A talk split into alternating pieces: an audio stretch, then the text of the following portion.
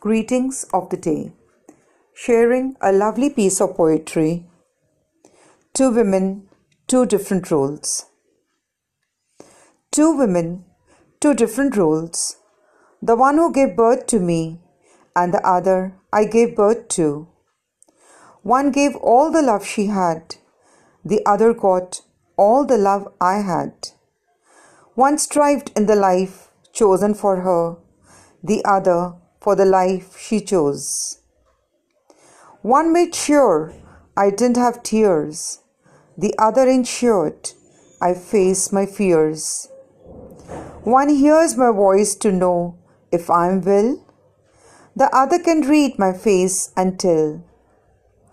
One had her eyes moist as she saw me go, the other made my eyes moist as I let her go. My past and my future, when shall meet, will be a picture ever so complete. Two women, two different roles. If only I could be a little like them, the one who gave birth to me and the one I gave birth to. Two women, two different roles.